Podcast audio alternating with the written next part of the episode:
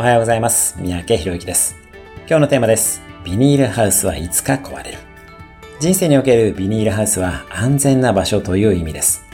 私たちにとってのビニールハウスとはどんな場所があるでしょうか人によっては家庭だったり会社だったり国家だったりします。これはそれが好き嫌いは別としてある一定レベルの安全が保証されているという意味です。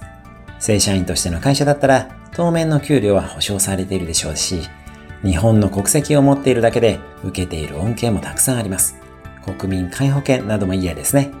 ただ、そういう安全な場所もいつか壊れる可能性があることを想定内にしておきましょう。ということは、ビニールハウスがあるうちに、どんどん外に出て自分を鍛えておく必要があるということです。失敗したらまた戻ろうくらいの気持ちで外に出て挑戦をしていきましょう。